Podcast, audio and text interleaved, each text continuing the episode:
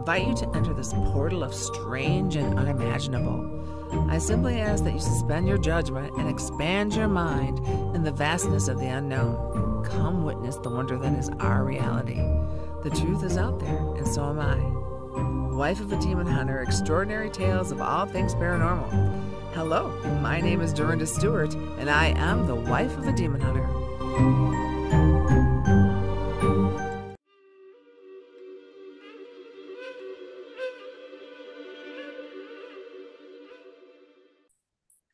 My guest today is an investigative researcher, an international lecturer, a CEO of the Phenomena magazine. He specializes in ufology, the paranormal in the UK, and here in the United States. Please welcome Steve Mera. Hello, Steve. Thanks for being here. Oh, thank you, Doing Lovely to be on the show. I'm really excited. So I'm excited too. I got nervous because I started looking up some stuff about you. I'm like, oh my gosh, do oh, you, oh, yeah. do you sleep? you know? Okay, I just wondered because I'm like, oh my gosh, um, you have a lot of things. So I'm just gonna, um, first of all, I'm gonna congratulate you on your new YouTube channel. So it's oh. Steve Mera, right? Steve Mera on YouTube, yeah. right? Steve Mera official. Um, yeah, it's been eight years. I mean, do you know what? I don't. I usually don't have the time, but people just keep saying, "Steve, will you please have your own channel?" Because you're all over YouTube, and we're, we're trying to find you. But if you've just got one place where you can put some new stuff, that'd be great. So I thought, okay, eventually, I've been asking the team for, for a long time because I do everything for all these other channels. He said, okay, finally you can have your own channel. It took me eight years to get this. So I've, I've, got it now. So it's not really that new, but it is new right now. So you have your own. it just means that, you know, if something comes up and I, I want to share it, I can mm-hmm. share it, you know, rather than wait till um, some type of other show comes along. You know, I'd like to get it out as soon as I can. Well, that's good. So my next question is ghosts and aliens. Is there a connection? Mm. Well, I mean, I started in the paranormal uh, mm-hmm. 1983, uh, 40 years back, just over 40 years now. And um, and I couldn't, you know, I worked in the paranormal field for a long time, elevated through the ranks, you might say, to parapsychological research and I was involved at high levels, a bit like um, a bit like Nick Kyle, who's a who, who's a friend of you know Nick, right? Uh, mm-hmm. I mean, he was at the time when we were doing some work together, the president of the Scottish Society of Psychical Research, and he'd been involved in high level experiments. Um, and I was involved with another. It was just a different name. It was known as Phenomena Project. Okay the scientific studies in regarding the paranormal phenomena. And we, I was involved in quite a number, 17 actually, very high experiments, and only three of them have been released to the public as yet because what they, what they, the committee believe is that people have to digest the information, and there's certain times when you can put information out because it's a learning process. You can't just throw everything on the laps of people and expect them to digest it. I mean, some people might be saying, "Oh, I'm fine, just give it, give it, give it." You know, I love mm-hmm. to have it. But others, uh, which really only work in the in, when I say in the paranormal, it's like they, they might go to a haunted building, they might do an investigation, they might catch a few EVPs, they might capture some uh, something unusual occasionally on cameras. Most of the time, running around in infrared, you know, in the middle of, of a dark night. Um, and that's kind of it. To throw it at them, it's a bit much all at once. So we do it in levels. And as time went on, I realized that there was a lot in parapsychological research. We look at the the aspects of the individual. It's more the the people experience, mm-hmm. uh, as opposed to looking at the phenomena. In advanced paranormal studies, it's about paranormal mechanics. In other words, how does it work? What makes it tick? You know, what those fundamental mechanisms? Can we take them apart and focus just on the little parts? Right. What might make a bigger picture in the long run? Because to be honest, 160 years have passed in paranormal research since the, in the UK, and you know what? They're, they're very much static. You know, they're, they're not advancing, and I think we need to do so. Unfortunately, we've had to wait for a lot of specialized equipment to come along because we right. need it. Technology. Mm-hmm wasn't out there. Nobody had invented it. So we'd have to wait for certain things. And now there's some really very interesting pieces of equipment um, that we use now to give us it gives us evidence, you know, and points us in the direction of our research. But I did get involved in the UFO phenomena as well, because of the paranormal leeching, it goes over into that subject.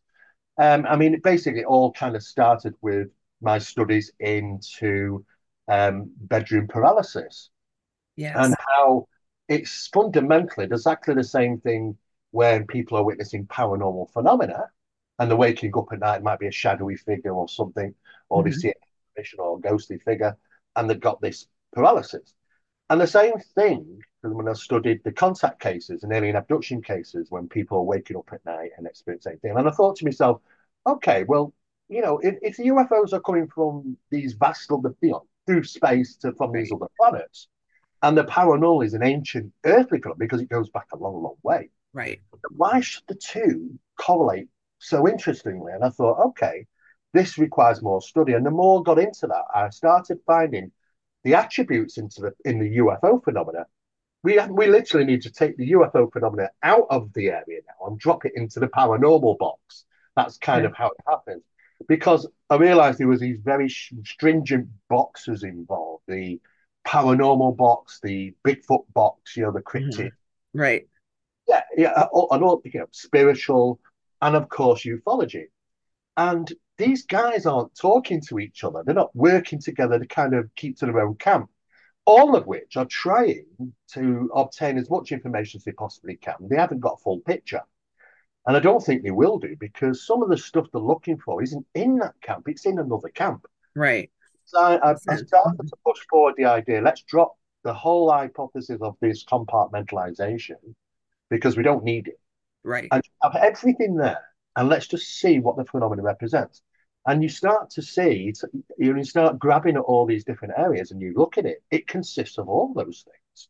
So, whatever this, I believe, the phenomena represents, there's attributes in all these camps, especially regarding human consciousness, of course, which is right across the whole scope.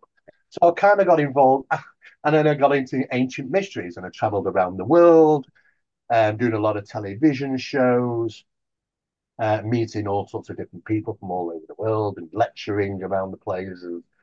And you get to find out that there is a lesser scientific aspect to the subject where it's kind of, ah, you know, I kind of call it the circus sometimes. It's the entertainment side. Sometimes it gets a bit crazy with belief systems and things. And there is the science side where, you know, I, I want to I want to try and push forward and get some answers as opposed to Mhm. we've all got the entertainment. We all love the entertainment side. It's it's on our television Sure. screen, Sure. or, Yeah. um, but it's not getting any further, and that's frustrating to me because I need to push forward. I want I want some answers, to be honest with you.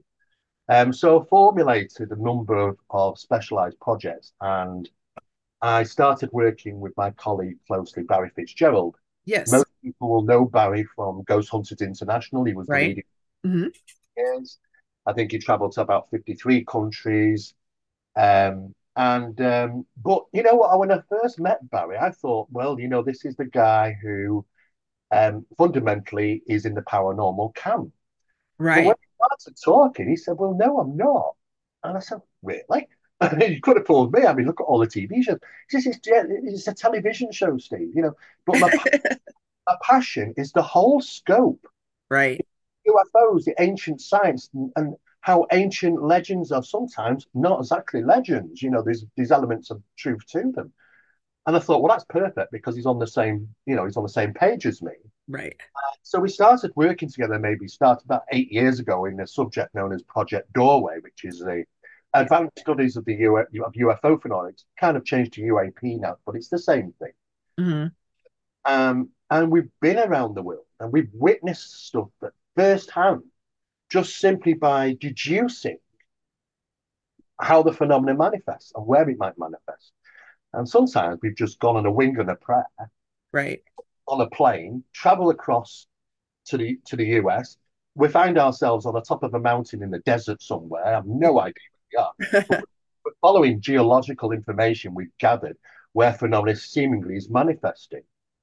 And when we got there, we witnessed incredible things. So it kind of we kind of reversed role and said, well, let's prove the theory. Uh, and we did that a number of times. So it kind of really led into a lot of extra research, that connections between the paranormal, the UFOs, the cryptids, these aspects that are all linked together in many, many situations. Sometimes you just got to illuminate them. Right. Well, talking about Project Doorway, you um, just did recently a, a, scientific thing about the EVPs. So, can you tell us a little bit about that? What your well, findings were? Absolutely. I mean, this is it's absolutely fascinating. Now, this is usually a level how far paranormal investigator will go, and that's usually is wow, I've caught an EVP. Mm-hmm. Most of those um, are usually um, They've recorded them in a silent environment on a recording right. device, and they've played it back, and they've got they've heard some type of vocal on like it, like a, a, different class, class A, class B, class C, right? Yeah, break them into how good those are. Yeah, and yeah. I kind of break them into class A. There's class A, B, C, and a D, which is really poor. I just throw the D's in the bin. They're just making it up. Oh, I think he said, "Come here," right? the class D's.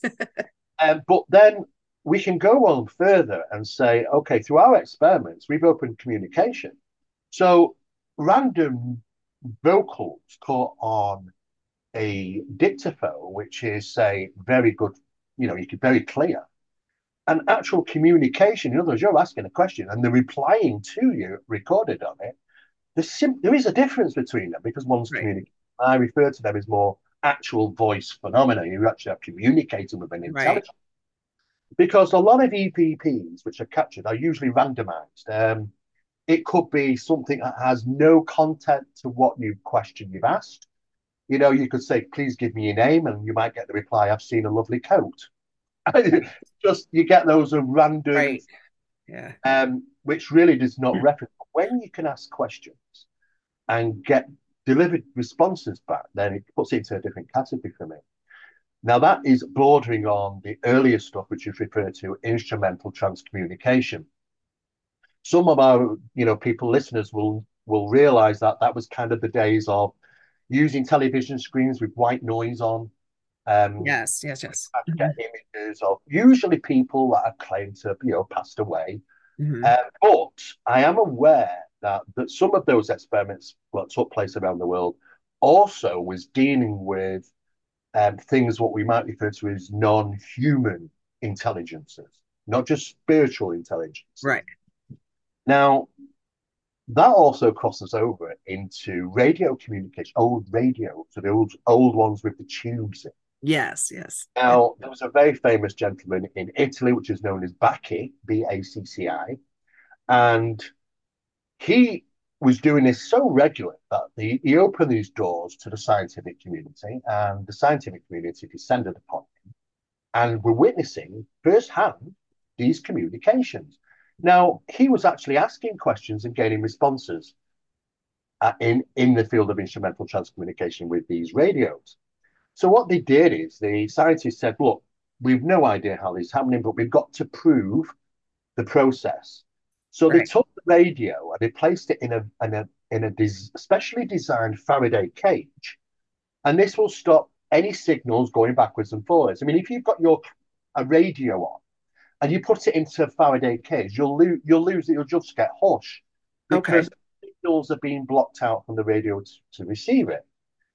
They placed this into into this Faraday cage and shut the door, and he still was able to communicate with these you know, whatever these things are, mm-hmm. these that they, just couldn't understand. The physics that's involved here just doesn't add up. It went one further um, to actually taking out the tubes out of the radio. This mm-hmm. is the prime mechanism for the radio. Makes it work. Mm-hmm. And it did, and it still worked. Um, and even went one further and cut off all the power supply to the radio no power whatsoever, and the phenomena did not require it. It still utilized the machine in a manner that's beyond normal physics. So, how I describe this is that we live in a world where the physics, our physics lies in this box, mm-hmm. and it's very stringent. But what we're finding things is that the phenomena back, goes beyond the physics we understand. It's outside of the box. And we have not developed a method of investigation right. to look and understand about the things that are metaphysical rather than physical, that lie outside this box. So this needs work on. How are we going to deal with this? So all we could do at the time was really just gather the evidence. And the same thing happened in the 1990s in a small village known as Scole in, in Norfolk in the UK. And it became probably the world's most recognized form of intelligent communication by these intelligences uh, it's ever taken place. And that became known as the Scole experiment. Oh. Now, in the UK, we have a, you know, we grow up in probably the most haunted country on the planet because of its huge and its vast history. Right. And it's a cocktail, the UK, of history over the years. Yeah. Many people have come in and tried to occupy the, the Saxons, the Romans. The, you know, we've had all, it's a yes. cocktail. But the history goes back so, so far that we, we end up with a lot of buildings which are very, very old and castles that seemingly have disturbances. Now, to grow up in these in this country is, is, is great because there are a lot of very specialized organizations which date back, some of them have been operating for more than 100 years. Uh, the Society of Psychical Research, which is the main um, the main body of, of professional investigation into the subject of psychical research, which is in London, mm-hmm. into the Scole experiment. And in fact, they Scole experiment opened its doors like Bacci did, opening their doors for his scientists to come down. And professors, doctors, magicians, all sorts of people said, I'm going to go in there, I'm going to prove it's all wrong. Mm-hmm. They went in there, they experienced the phenomena firsthand. Outside was the BBC, the British Broadcasting Company, ready to pounce on these people and say, What did you experience in there? Tell me your opinion.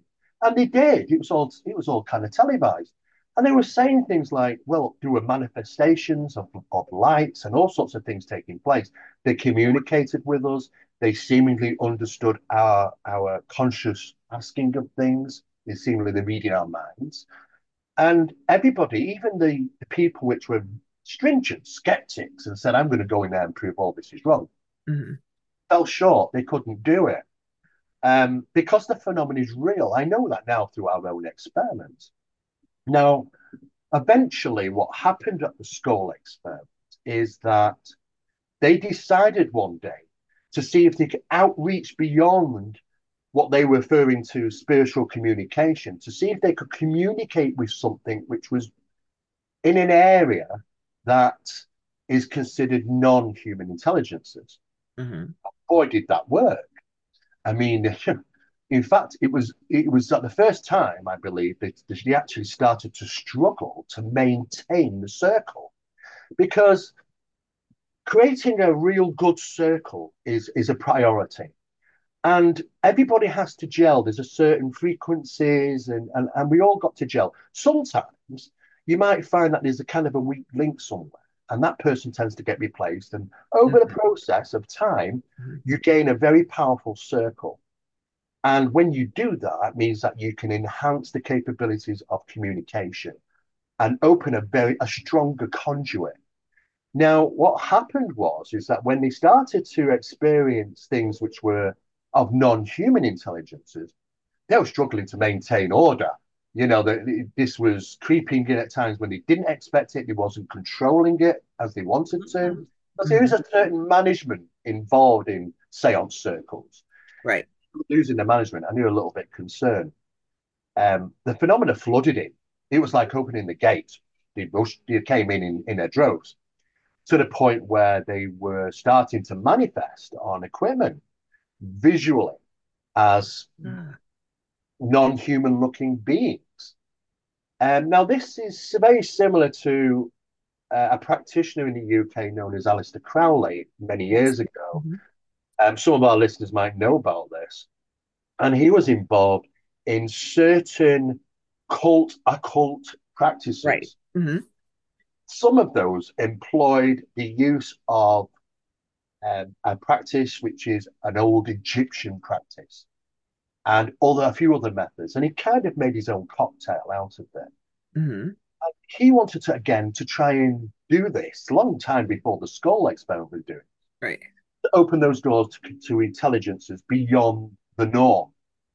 And he had an experience with a being that appeared to him, uh, around about three, three and a half feet tall, large head, um, very similar looking in some sense to some of the alien greys that we might see associated to UFOs. Except the eyes weren't weren't big; they were relatively normal size eyes. But the everything else in appearance was exactly the same. and it communicated to him saying, "Look, you know, I'm interdimensional," um, and gave a name to it. And uh, and he won't be honest with you, he didn't expect it, and he was a little concerned at not being able to control it. He was a little bit out of his depth, a little. Right. Bit. Sure. Sure. Um, but they took that further because he paired up with Jack Parsons, who became J, you know, JPL lab for for NASA, um, and he, with a few others, Ron Hubbard, who now was the head, well, who well, who became the head of Scientology, mm-hmm. yeah, UFO cult. Believe it or not, it's a, it's a religion. It's a UFO religion. Yeah, uh, and together they were trying to manifest entities that might come through that might be able to stay in our environment for long periods of time. But it doesn't seem that's the case. It doesn't seem that they can be in our environment for long periods of time. I don't know if it's something to do about immunity or some reason behind that. I'm not too sure. But there is a physicality to them. And when I started to look right across the whole, board, I started to realize, well, hang on a second.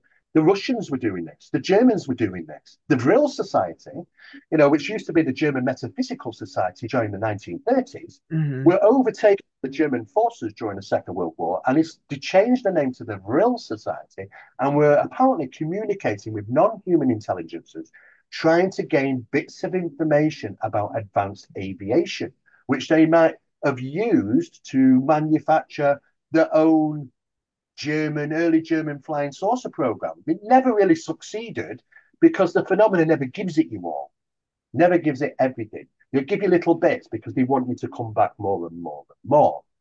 And of course, that with the Vril Society doing that, we also find in the 60s and in the 70s that other aviation companies were involved in this, such as Boeing and Bell and Douglas. They were gathered around sales tables where the long-term practice of communicating with non-human intelligences to try and obtain information, advanced information about aviation, aeronautics, things that they could use, go away and manufacture. They got little some parts, which certainly helps build the, the transition of technology, but never got a full picture, and they never really ever, ever do. So you can see that there's an effort from these non-human intelligences to advance our technology but to a dangerous point sometimes before we can understand and grow psychologically with that, because we might end up with like being children with matches. We've got to be able to advance psychologically to be able to understand the technological aspects of this. Right. Um, and that seems to have been right across the whole board around the world, very secretly being carried out. And I realized at a very early day that, you know, the governments of the world um, know about this but they don't want to go down that path. What they want to do is consistently tell you that the UFO phenomena is extraterrestrial, right? That, and they are traveling from other planets. But it, my argument is, is that well, I don't believe that's the right term. I think they're kind of more extra dimensional. Mm-hmm. They, because any advanced race like this was probably realized, do you know what? It takes so long to travel from our planet to, to Earth, that there's found a better way of transitioning, maybe jumping through realities or wormholes or whatever.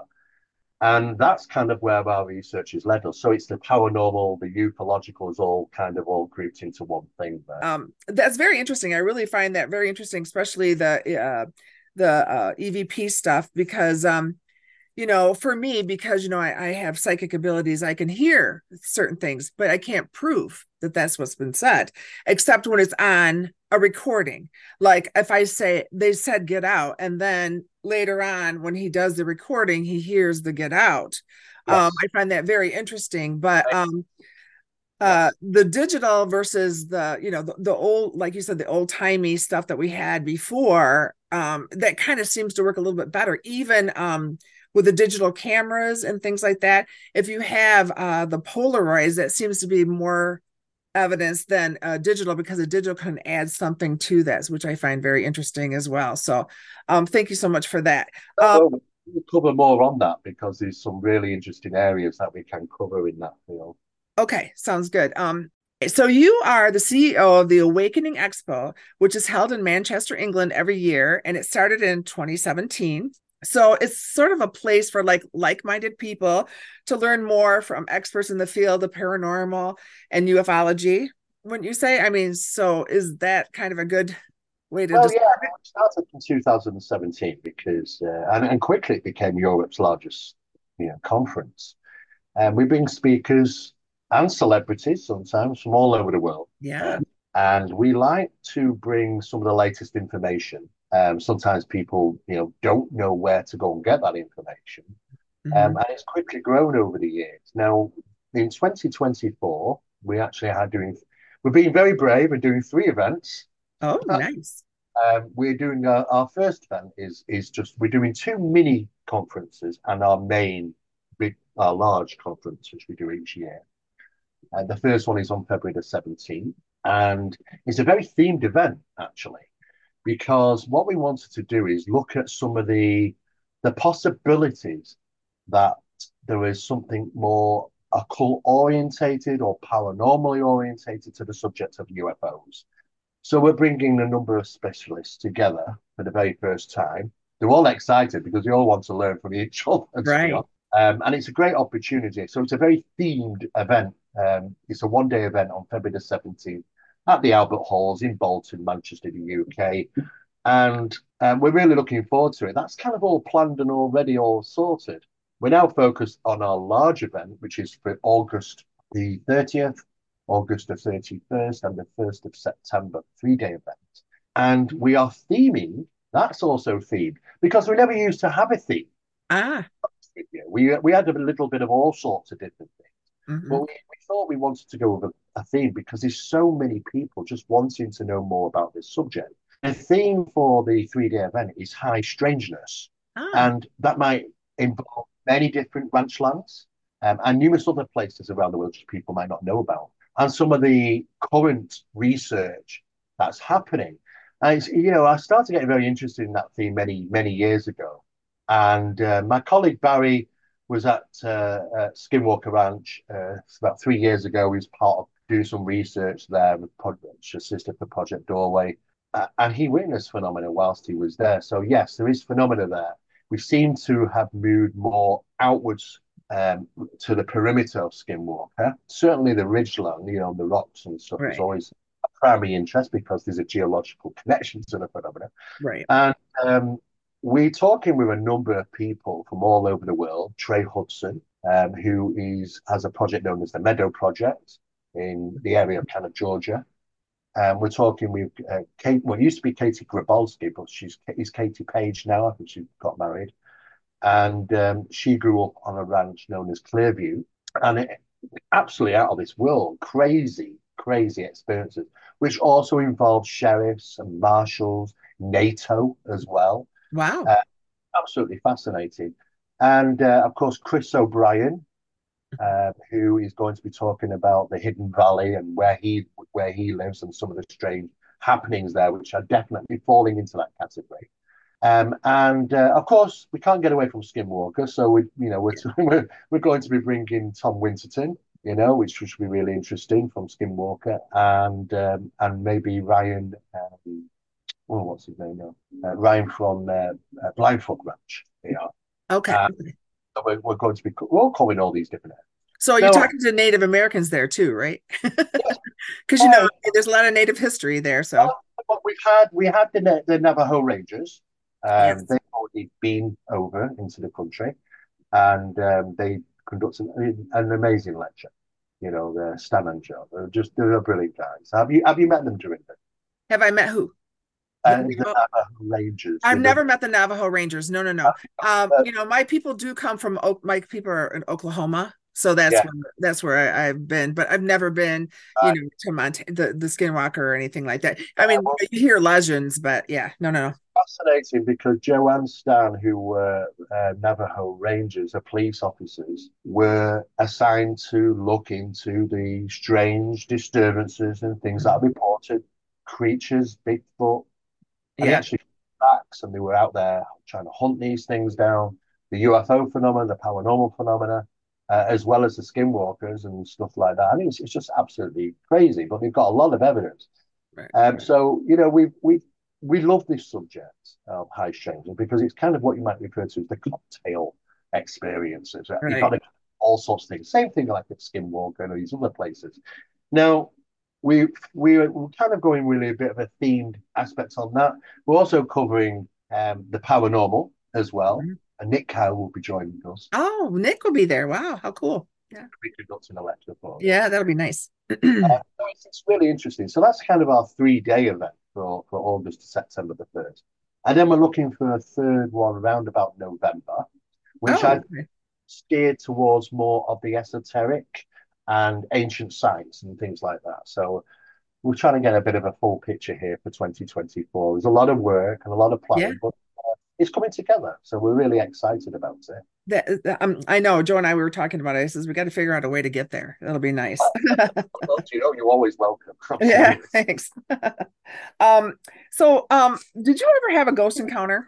Oh my word. Well, hmm, well, I don't. You see, being a researcher and a lecturer and TV and radio and all these things, one thing I don't do normally is talk about my own experiences Right. because I believe, statistically speaking, though that many might not admit it, they've been involved in a subject for quite some time and they were initiated it, into it, like me, hmm probably an early age or sometime in their life. Right. and that's t- set us on our path. I, am an experiencer. Oh, absolutely. I mean, the thing, Okay. you know, I my first experience is I was seven years of age, and I had a bedroom visitation. That's what started it all off. Ah, yes. Um, now, normally, usually by late teens or into the twenties, it starts to die out. Mhm. No, my experiences continue to this day, and um, there's usually a, a usually a three or four incidents per month. Oh, okay. Okay. Things I see, and I I I, I can't explain it. Um, why some people are I'm targeted by the phenomena. I was targeted since I've been seven years of age. Ah, yes. But I have a do ha have a hypothesis about this that I am aware that dealing in these experiments of communication with sometimes referred to as spiritual or sometimes referred to as non-human entities, that they are aware of things in the future. I have been told of events that take place Ah, and they have come to pass. The longest time span, though, is 18 months. So I do know at least they le- do know at least 18 months into the future. They might know more, sure, know sure, sure. and I believe that what some of these intelligences want, they want recognition. They Yeah. want to, they want their flock. You know, it's there's a lot of a lot of um, things they need and require from belief. Okay. So you, Uh, you're not saying idol worship. You're not saying that they needed to be I'm not saying worshipped. no. I'm Okay. not saying worship. I'm saying, um, I mean, really, I mean, what is worship at the end of the day? Yeah. yeah. It's not a consistency of a conundrum of people Mhm. which are interested and believe in the same sort of thing. I mean, it's, it gets very bogged down in words. But at the end of the day, if we wanted to take um, ufology as a religion, hmm then it's already superseded over a thousand other religions around the world. Right. Today, it's growing exponentially. Yes. We even have now places like Scientology, which is UFO based, and many other others, and some we probably don't know of. Um, so really, you can call it, yes, in some sense, it's a religion to itself, hmm and it's that's growing. on. Millions and millions of people are now swaying to the belief in contact and UFOs, um, which is really stands alone, but also superseded slightly by other religions like Catholic faith, which again, it's about spiritual communication. It's about contact cases. I'm, I, I have some good friends in some high places. One of them is um, Diana Pasulka. She works at um, uh, as part of Space Force Oh, okay. Initiative. And she was invited, which doesn't happen very often, to the Vatican archives. Oh, wow. wow. what we don't realize is the Vatican is not a church. Mm-hmm. Vatican is a listed country of itself. Vatican City is classed mm-hmm. as a country.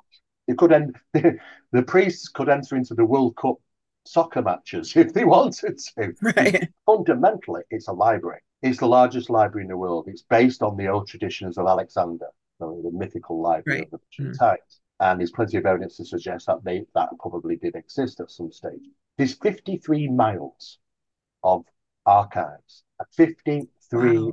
miles wow. archives wow. of the Vatican. She had access. And what she wanted to do in her research is look at all the biblical references of angels, the Virgin Mary, mm-hmm. uh, you know, all those things. And what she discovered, which was quite shocking for her, was that she went to the archives and looked at the original source material. And what the churches have done is alter the original source material to fashion it into something which befitting to the, the culture right. of religion. And some of them are very well known cases where entities have been seen and interacted with nuns. Priests saw a flaming ball of light enter the room and communicated in some way telepathically with them. And these have been twisted into angels and you know the Virgin Mary. And but yeah, the Virgin Mary, you know, they had an angel come to her and you know explain to her that she was going to have this child. it becomes very interesting when you start to look back at the source material that this phenomenon is age old. I mean, mm-hmm. research takes us back to before documented history. That's as far as we can go. There was a time in history when we didn't put pen to paper, and all we right. could rely on the interpretations of cave paintings. But right. even that, very questionable as to what did these people experience. In traditional lore, you know, and tongue from our ancient ancestors, just as the Native Americans, they have stories, you know. Yep. Um, Native Americans that lived in De- the Death Valley talk about two craft that descended from the sky. One seems to have been in difficulty, another one landed beside it, and uh, they, they kind of helped assist the other one, and they both flew off together that depiction is actually in cave drawings. Right, you know, right. Yeah. Go back a tremendous amount of thousands of years. Well, so most, have... most Native Americans do believe in the, um, you know, in the sky people. I mean, most. I mean, some people. Somebody said something to me about coming from below, something coming from below, and all the people, all the Native Americans I've encountered have never talked about below as coming from that. It always came from the sky. So yeah. if there's if there's documentation about that, I'd like to know about it. So uh, well, the communications and, and intelligences that come from below led into more sort of uh, Middle Eastern culture. Okay. Okay. American, um, you know, the even the, the underworld. But what is interesting though, Director, is that even the, the Native Americans have references to the underworld. Yeah, yeah, we uh, yeah, but we didn't so, come from there. We we no, go there. That's that's uh, yeah. But it's it's that it's it's interesting is the teaching and understandings that there is an underworld in and there is reference to this in every single culture around the world. Right. It's passed around and spread on a global level so so well, which is right. really not only the incidents from the sky, but um, but the incidents you know and things that they're aware of from below. And I thought that was really interesting. Um, though that the phenomena is seemingly age old, hasn't really changed over the years so much, some of these experiences. But I do question about the variety of entities that have been reportedly seen and experienced over many, many years. We have on record now a variation of over 2,500 various different types of entities, from small furry ones to large ones, even the Bigfoot ones have been associated to UFOs on reports. Right, right. Uh, I've heard also, that too. Yeah. Uh, but one thing that really fascinates me is that, well, they all have two arms, two legs, two eyes, a nose, two arms, you know, and they, they have seemingly a similar craft. They seemingly have the same agendas. Do you know, you can't get three people in a room to agree sometimes. I know. How do you get how do you get 2,500 cultures from various planets all acting and all looking very similar? right. to, to do one simple thing. I mean, if you really want to see an alien life, you just go to the bottom of the North Sea. You'll find something that's truly alien in origin. Right. And it surprises me that you've got so much stereotypical, um, you know, how they're described across all these uh, various different entities. And I, this is what's pushed us into the the the idea that are we dealing with something that alters itself and changes its mass and perception over the years, so that they can appear to be human. Um, you know, and look at the information over the years. If you just go back and check, what have these been telling us over the years? Mm-hmm. Telling us that they come from various different places. I mean, you know, they once told us they came from the moon, but right. they all went to the backside of the moon. Mm-hmm. Well, to the backside of the moon. They're not there. yeah. And then they came up and said, oh, oh uh, well, no, actually, we're on Venus. Became the Venusians. But when we started to send probes to Venus and realized it's a highly hot and poisonous planet, then the theory started to think, okay, well, that can't be the case. And then other stories came from them saying, well, we're, no, we're not at Venus, we're on Mars. But now we're sending probes to Mars. It doesn't seem that's to be the case. Right. Now right. they're saying, well, we're from we're, we're further out now. We're in other planets. And the problem is it's going further and further and further and back, and we get told these different various stories. Right. That's right. problematic for me as to can we really trust what we're being told? One of the two primary things I said, we're here to save planet Earth. Unfortunately, and it's a horrible thing to say, I think the Earth is beyond being helped. Right, right. Excuse me. I know the process takes it's a 25 year stop button. If I pressed it today, it would still take 25 years to roll all these industries to an end. Right, right. You know, um, the damage has already been done. We're already super right. past it. We should have dealt with this 20 years ago. This is why there was so much effort to try and do so. But or is this natural evolution? Do you think it's natural evolution that maybe this, even that we're here and the things that we've done, maybe that was supposed to be what we're supposed to do? I don't know the, the effort now is not spend, being spending money into saving planet Earth. It's spending vast amounts of billions, if not trillions of dollars to look for new planet Earth. That's what's happening. Mm-hmm. To hear, to hear little things, you know, about right. we found another another planet like Earth. They're looking, you know, and and it's a shame. So what happened to saving planet Earth? The entities or these uh, intelligences haven't haven't done it, and they're not stopping us from doing the damage. So right. that doesn't to fit very well. Right. And then it was, well, we we you know we're here for mankind. You know, we're we're here to be this in a savior sense, but we still do terrible acts as human race against our fellow people, and you know, terrible things where hundreds, if not thousands, people die for pointless greed, and you know, it's just. And mm. those are the days when I hear about these things that I think I just want to disassociate myself from humanity. It sounds strange, right? Because right. I'm in the pot because I'm a human, but sometimes I just feel I just don't even want to associate with them. I'm, I feel ashamed, and I thought, well, that's not the case. They're not stopping any battles. We we've got right. wars now, Russian, Ukraine, and not, there's no. Right. They watch. They watch. monitor and they do watch. They're in the skies. They're monitoring us. They're watching us always not intervening. So where's the help and assistance here for humanity? You know, so I question that. So as I've gone on, I've started to question the validity of what people are being told. Right. And that can be somewhat problematic, as you can imagine. Yes, very much so. I, I agree with that too. Um, yeah, what what is our purpose? And you know, like th- that brings me to a couple questions. Um, you know, um, you know, you said we're trying to figure out what these entities are, you know, like shadow people. I mean, shadow people, who are they? And the poltergeist, that's the thing that I have not had a really good explanation about what that is.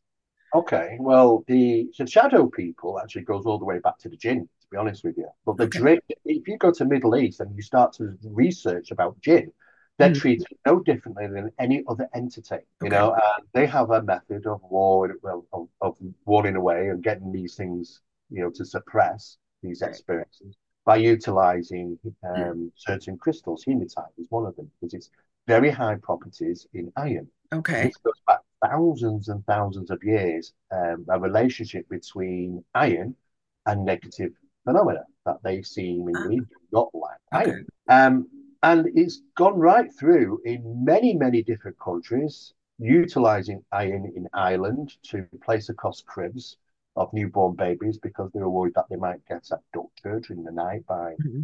non-human entities of some sort. They might refer to them as the Fae. but the Fae were never fairies. This is the this is a Oh, twist. Oh no, they were never fairies. You know, traditionally the Fae were nothing like the fairies. The oh, fairies, okay. the fairies is more um, a modern aspect of you know. Okay. So the cute little wing things are, are the fairies, but the the fae is something a little bit different, a little darker, possibly. nothing further than the truth, unfortunately. Um, so you start to realize, okay, well, things have, have changed over the years. But the Fae were also responsible to have said to have craft, um, flying trains. Oh, Interesting. okay. Which used, which used to seem seem to be coming down slowly in a controlled descent and landing to near what they refer to as ancient, you know, these ancient forts. Ancient forts in islands are rivers and lakes and things like that. Sure. Um, and they were seen and heard to hiss and hiss as, as they entered into the water. So presumably they were hot. Um, and this was well documented in, in, in things three or four hundred years old in in the uh, archives in Dublin in, in Ireland. And you can read those and you think to yourself, well, do you know what? It's a modern, more modern day version of the phenomenon, but it, they're one of the same thing. The Fae are, are also involved in, in this. They have their part to play. And iron was also introduced into medieval times. They used to put iron nails around beds to ward away bad spirits in the night. Mhm. Mhm. The horseshoe is being used Yeah. because horseshoe is nothing about luck. It was placed the doors and windows because it's made of iron and it Iron. wards Mhm. away, you know, negative spirits. And even, you know, and even more current times, churches, it, sometimes it's so obvious, it's in your face, you miss it. I mean, the, the you know, 90 odd percent of the churches in the in the UK are the perimeter of the church is is is, is isolated from the grave sites by wrought iron gates Gates. Yes, yes.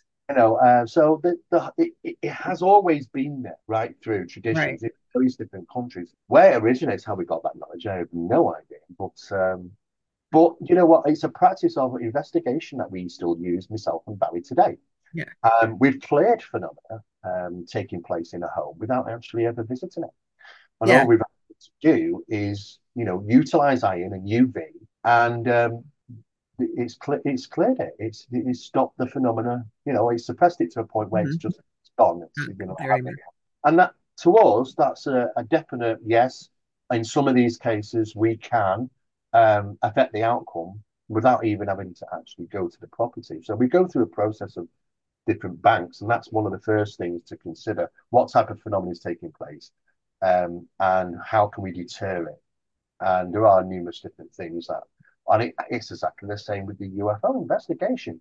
I had a, a very long meeting with a, a foundation in in uh, Australia known as Free, F R E E, and it was put together by astronaut Edgar Mitchell when he was alive, and it's a study into extraordinary experiences in, in regarding contact cases or alien abduction cases, and they it, we've been very successful introducing iron into the environment where people are having those disturbances, and it's suppressed even that. So there is something to this. Sure. Now, only about three months ago, myself and Barry figured it out. Do you know what why it's iron? Mhm. Well, I can't tell you at the moment because it's going into our new Okay. book. All right. Okay. We're writing a book together. Well, Um, this is funny because Joe and I have been experimenting with iron with our demonic cases as well. So that's that's interesting that well, you guys are using Yeah, you know, iron. the, uh, iron. those crucifixes that we utilize with Yes. iron. Yes, know. exactly. Yeah, yeah. So that I find that very, very, very, very interesting. Um, my my my next question is, um, you know, in the U.S., excuse me, in the U.S. we have a lot of of UFO or uh, you know, uh, alien abduction type uh, things that we've talked about. Some famous ones, you know, Roswell and and the Barney and Betty Hill and the Travis Walton, uh, Whitley Strieber. Um, but when I looked up um, the UK, the only thing they had was the Rendlesham Forest.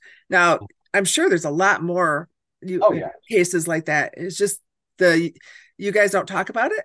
Well, yeah, we do, but unfortunately, you know, it's it gets overshadowed by by you know a lot of the things from the US. I mean, the US is the capital for UFO sightings, right? Yeah, Area 51. also the capital for the alien abduction phenomena. Um, though that we do have our own, you know, it's we do Mhm. have plenty of those incidents that do take place, but it doesn't get the notoriety Mhm.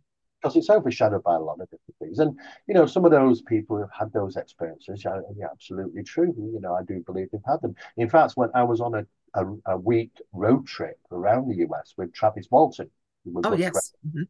and I was the official spokesman for the new documentary that came out called The Travis, the, the movie, which is a documentary that goes back to the location of the incident where it happened and the phenomena where it was present, where the UFO was was.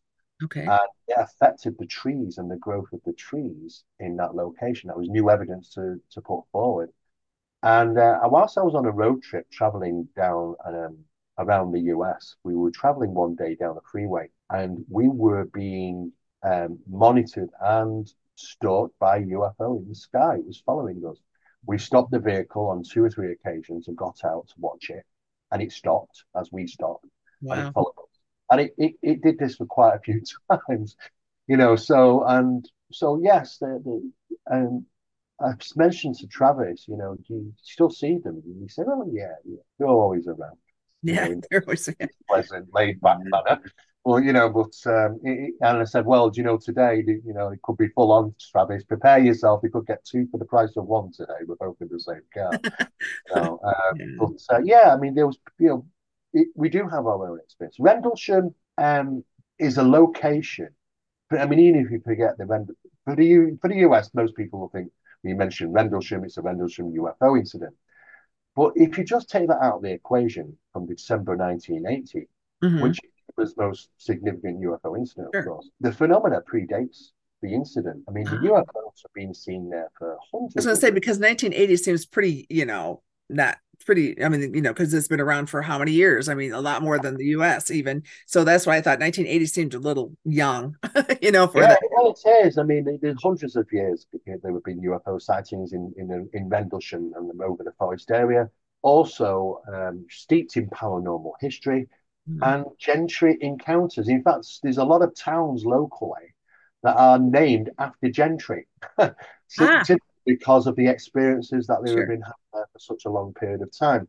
So it doesn't surprise me in the slightest that a UFO of this magnitude happened in that location because I, there's always a strong geological connection. Right. Right. You know, and we found thousands of cases that we can identify are, you know, we look, okay, well, this is where the, the you know, the geological phenomena is telling us what's happened there. And when you do the research, you find, oh, some of the most significant UFO incidents in history have happened there.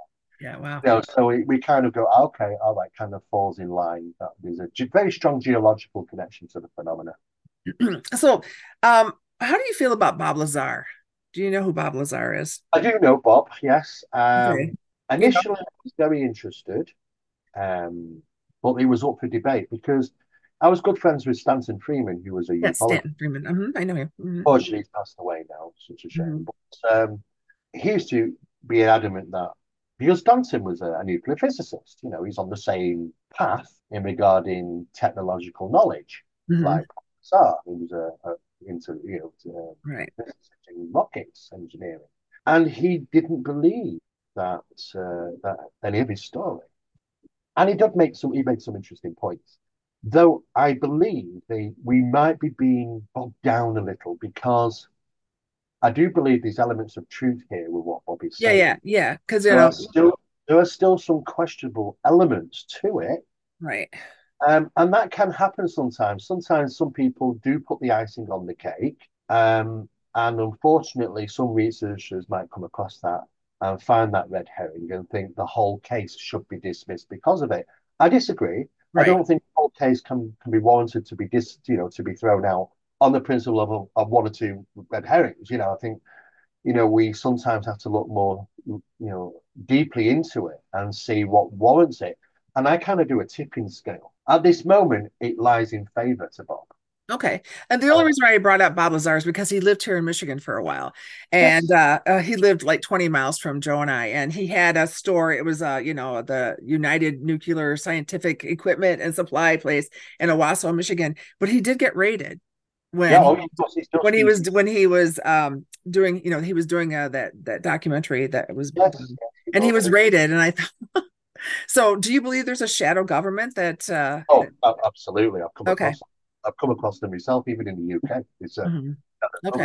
Um, Men in right. Black is that what we're referring to? The Men in Black, sort of like. Well, the... yeah. I mean, you know, sometimes they change the times now, and then with times changing, um, when incidents take place in the UK in what we refer to as farmlands rather than ranch lands, mm-hmm. um, same thing though. Um, many times the people that owning those farms are visited by men in black, but these men in black are referred to as MAFF, MAF, MAFF. It's the Ministry of Agriculture, Fisheries and Foods. Mm. Because a farmer would probably not fear a government men in black. If they said they were from the ministry, okay. just say, oh, get off me land. but the Ministry of Agriculture, Fisheries and Foods are responsible for shutting down farms, literally in within okay. 24 hours. Now, they come posed as MAFF officials to, to farm owners regarding, you know, UFO incidents in the UK. So the phenomena has evolved. I mean, we evolved, the phenomenon evolves. Right. So do you guys have uh, uh, cattle mutilation and things like that happening in the UK as well? Um, I was involved in a number of animal mutilations that took place in 1993 in Yorkshire, in the UK. And they ranged anything from sort of chickens to foxes, wild oh, okay. foxes. Um, and um, we've had horses, we've had cattle, and we continue to do so. But the censorship around this, the UK Act are far more sensitive around those incidents than the US are.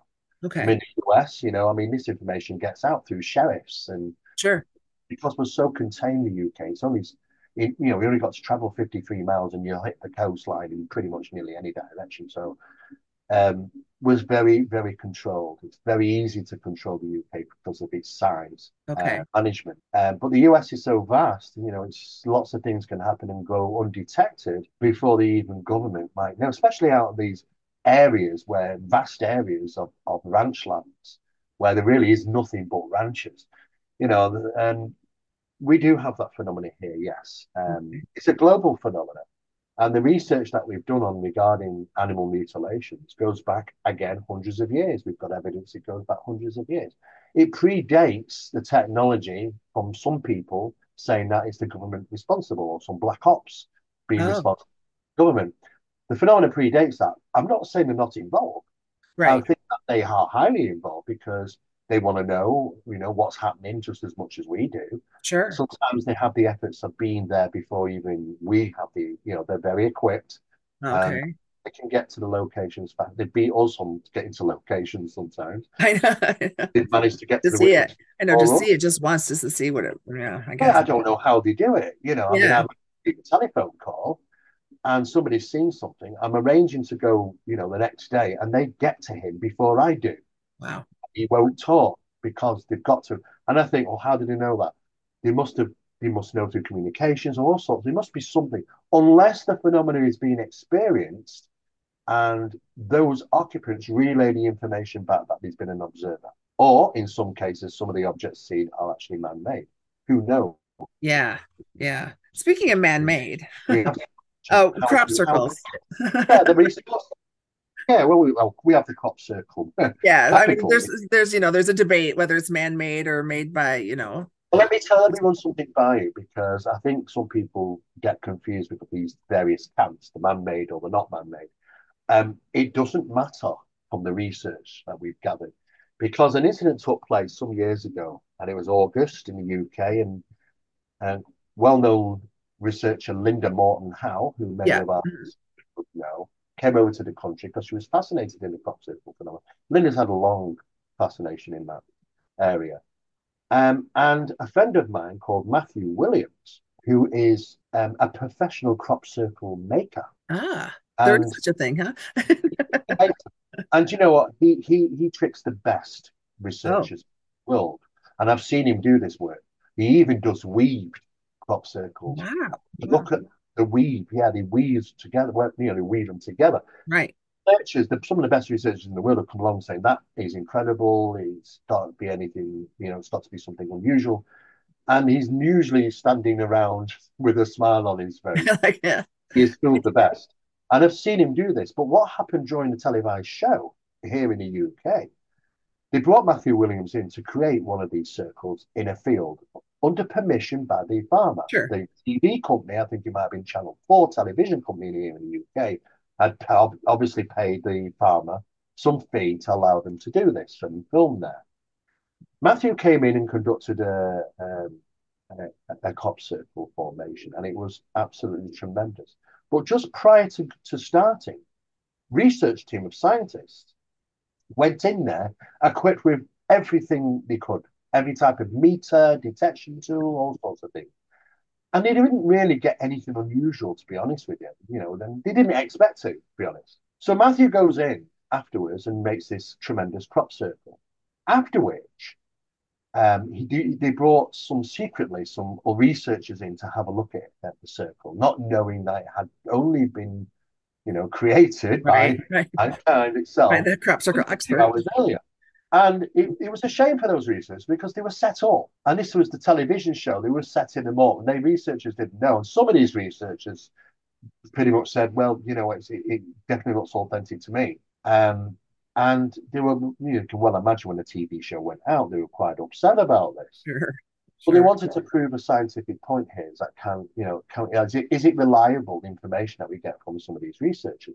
Mm-hmm. But what the most fascinating thing was is that the science team, along with all their equipment, once the circle was created, went back in there, and it went crazy. The equipment went crazy. Oh. Now, now you now you know why I don't put it into these camps because there's a conscious connection geologically between the yeah. crop circle makers in some sense. Yeah, yeah. Because That's... we shouldn't have had those unusual readings. It's a it's a manufactured crop circle. So I think no matter what's responsible for creating them, if it's mankind doing it or if it's a phenomenon that's doing it, there's usually some form of trace evidence left behind on many occasions. Wow, that's very interesting. Well, I just have I have one more quick quick question for you. Okay, whose beer is better, the UK or the US? Oh, it's got to be Ireland. I have to support Barry on that one. okay. Um, um, I don't know. I mean, I, you know, I, mean, I don't drink, so okay. Uh, we don't. I don't drink either, so I wouldn't know. I, I hear people. I hear people say um, Ireland has the best. Ah, Okay, so you're talking about Ireland. Yeah, Ireland has the best beer because they have all the a- dark ales and all that, right? They do. They they really uh, they really do study the method of how even a, a glass might fill up. It's crazy, really. but um, I, I, would say that, yeah. I mean, there's a tendency. The US has a lot of light ales, you know, but uh, leave it to the specialists. I would say. Um, yeah, it has plenty, of course, you know. But uh, I'll say Ireland. Everybody say everybody I know usually says Ireland. Okay, oh. all right, sounds good. all right. Well, Steve, thank you so much um, for your work and for helping us find the truth. Um, this is Dorinda Stewart, uh, wife of a demon hunter.